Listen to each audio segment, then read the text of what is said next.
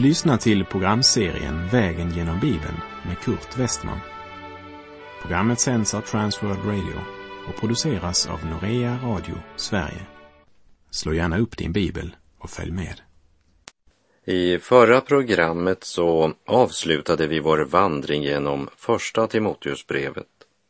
Och innan vi nu vandrar genom andra Timoteusbrevet som sannolikt skrevs år 67 så ska jag nämna några årtal och händelser. År 58 blev Paulus tydligen fängslad i Jerusalem. Cirka år 61 anlände han till Rom. Han hade tillbringat dessa tre år i fängelse och gått från den ena rättegången efter den andra inför olika romerska myndighetspersoner. År 61 till och med 63 satt han sin första fängslingstid i Rom. Den perioden finns inte beskriven i Apostlagärningarna som avslutas helt i början av Paulus första fängelsetid i Rom. År 64 till och med 67 blev Paulus frigiven och han reste över stora områden under den tiden. Och det är vid den tiden Paulus skriver första brevet till Timoteus och brevet till Titus. År 67 arresteras Paulus på nytt. År 68 avrättas Paulus i Rom. Men före sin död skriver han sitt andra brev till Timoteus. Brevets tema och huvudton återges i kapitel 2, vers 15 och kapitel 4, vers 2. Jag citerar andra Timoteusbrevet 2.15.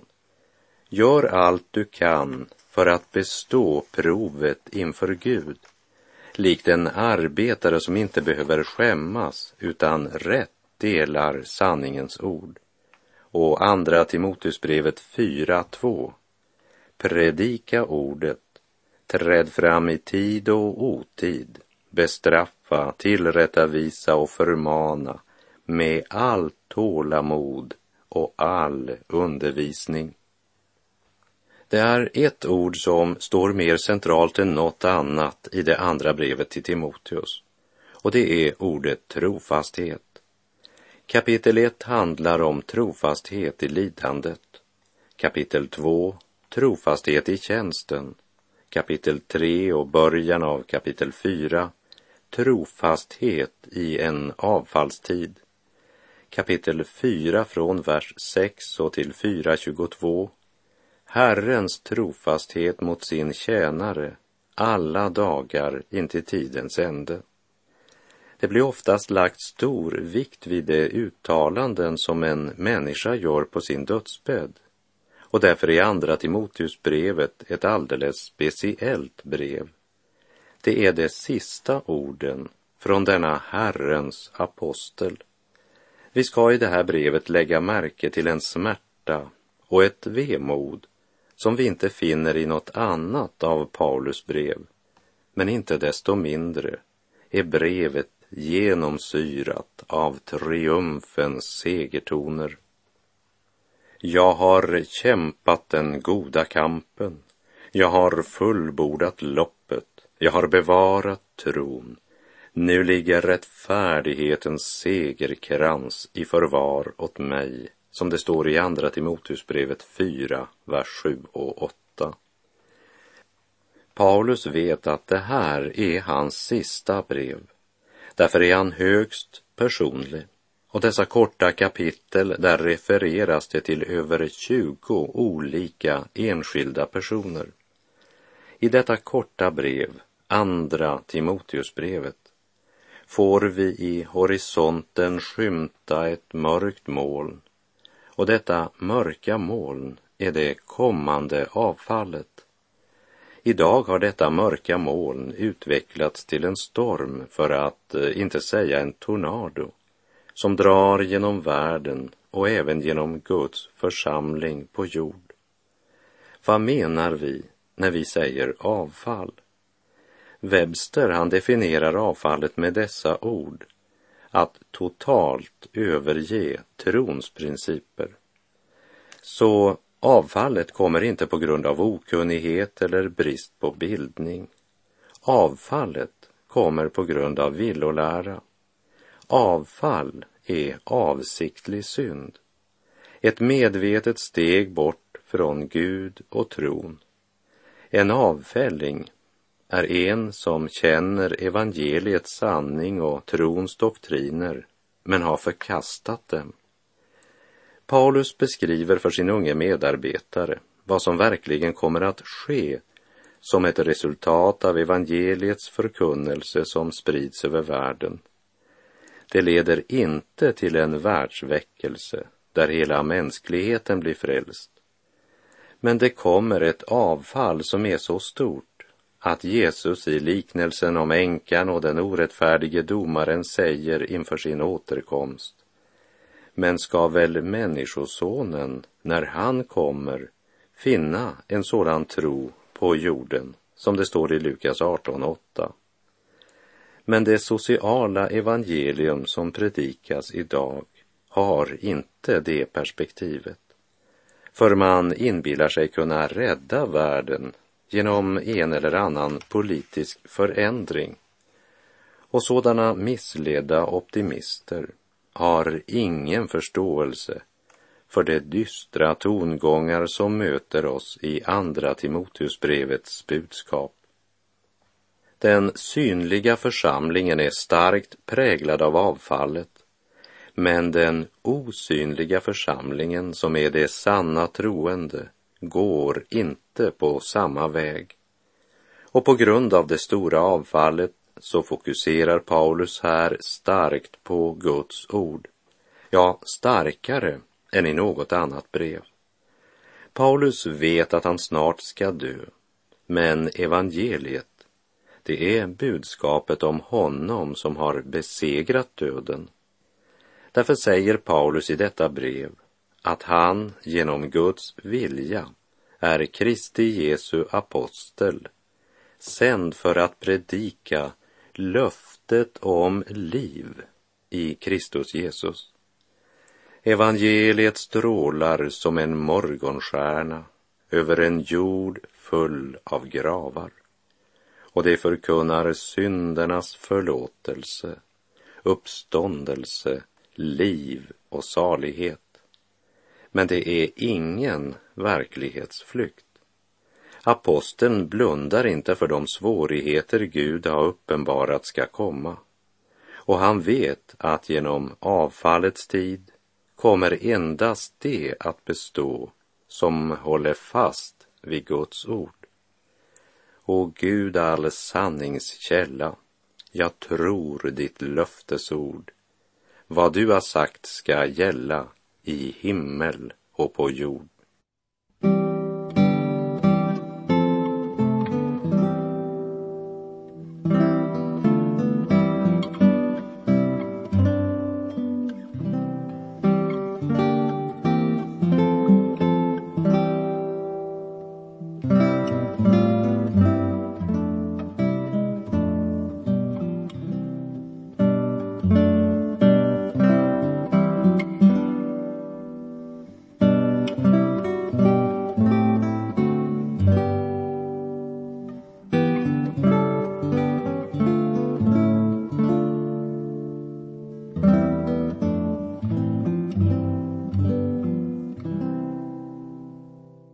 Alla människor har syndat och står med skuld inför Gud.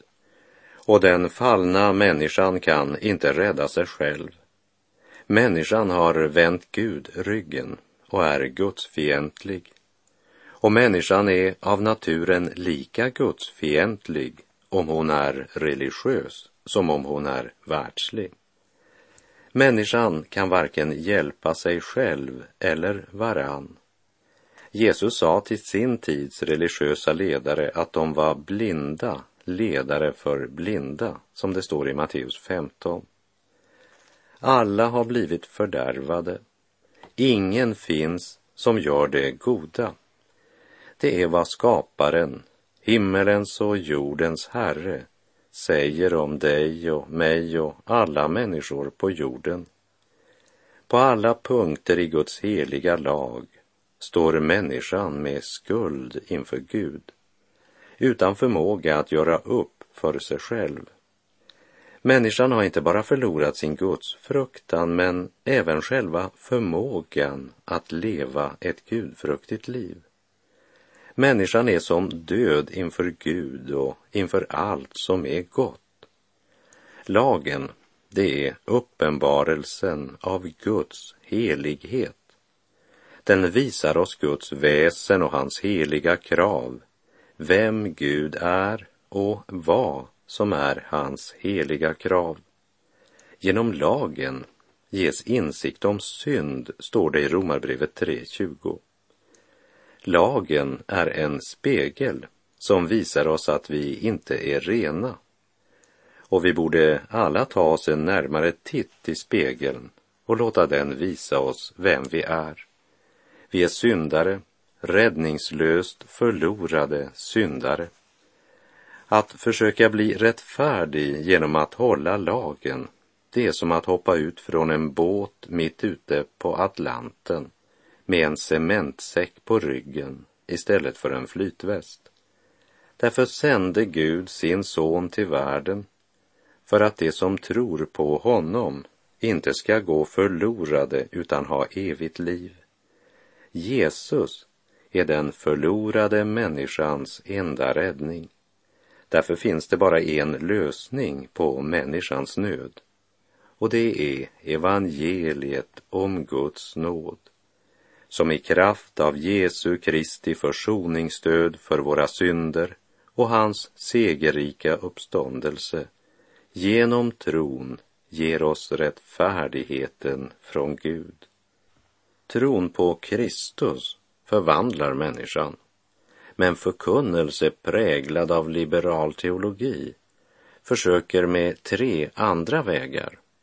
Den ena avvägen den bygger på en förkunnelse som inte är något annat än populärpsykologi. Och temat, ja, det skiftar mellan hur man lär sig att tänka positivt och så acceptera dig själv och hur jag får bättre självförtroende. Man säger att det gäller bara att upptäcka hur mycket man kan. Och man inbillar människan att nu kan hon få hjälp för nu vet man så mycket bättre än förr. Men populärpsykologin tycks inte ha fört oss någonstans. En annan typ av liberal förkunnelse handlar om etik. Man förmedlar ett sött litet evangelium vars budskap låter ungefär så här.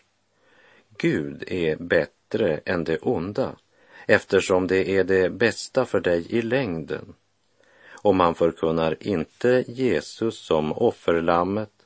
Man talar mera om att Jesus kom till jorden för att vara en god förebild för oss.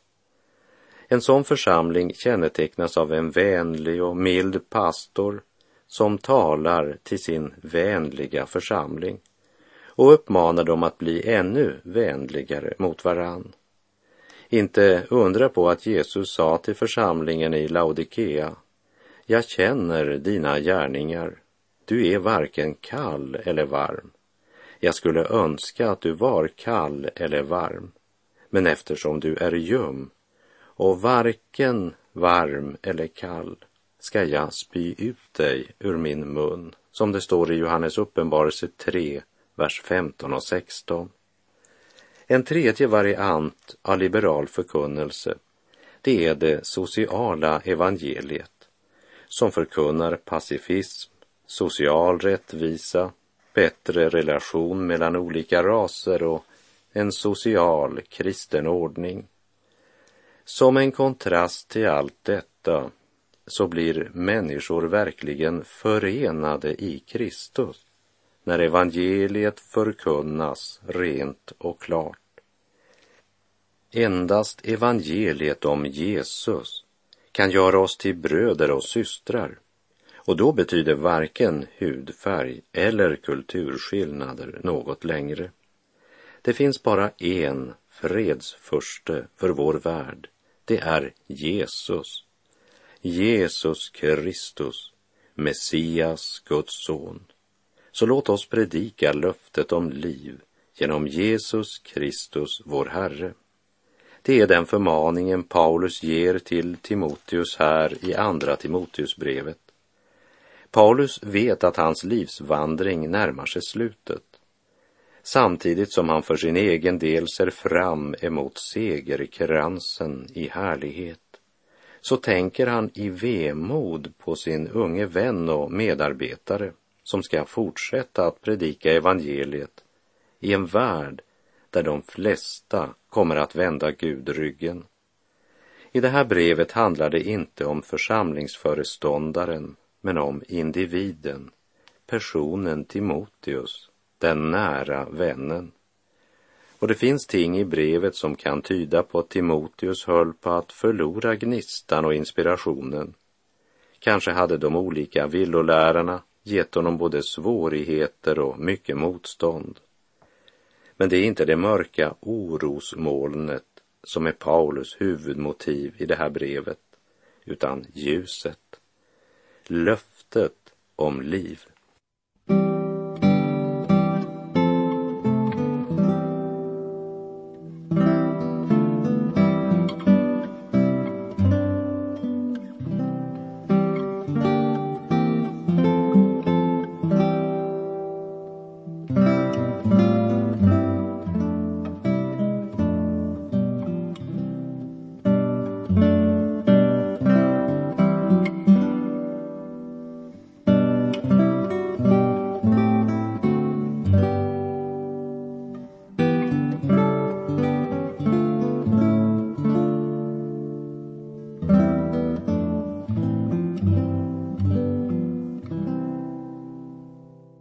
Temat i Andra Timoteusbrevets första kapitel är den bedrövelse som är en frukt av evangeliets ljus.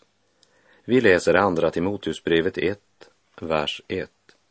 Från Paulus, genom Guds vilja, Kristi Jesu apostel, sänd för att predika löftet om liv i Kristus Jesus Paulus har inte valt att bli apostel. Initiativet var hos Gud. Gud kallade Paulus och han svarade ja. Vad var det då för ett uppdrag Gud gav Paulus? Jo, säger Paulus, det var att predika löftet om liv i Kristus Jesus. Gud leker inte kurragömma med människan. Han har uppenbarat sig själv. Och Hebreerbrevet börjar med följande ord. Sedan Gud i forna tider många gånger och på många sätt hade talat till fäderna genom profeterna har han nu i den sista tiden talat till oss genom sin son. Genom sin son förkunnar Gud löftet om liv. Jesus är Guds sista ord till mänskligheten. Och det är ett ord om liv. Och det livet är i Kristus. I det här brevet kallar Paulus sin unge medarbetare för mitt älskade barn. Och Timoteus hade verkligen varit inte bara till stor hjälp för Paulus, men också till mycket stor glädje, tröst och trofast gemenskap.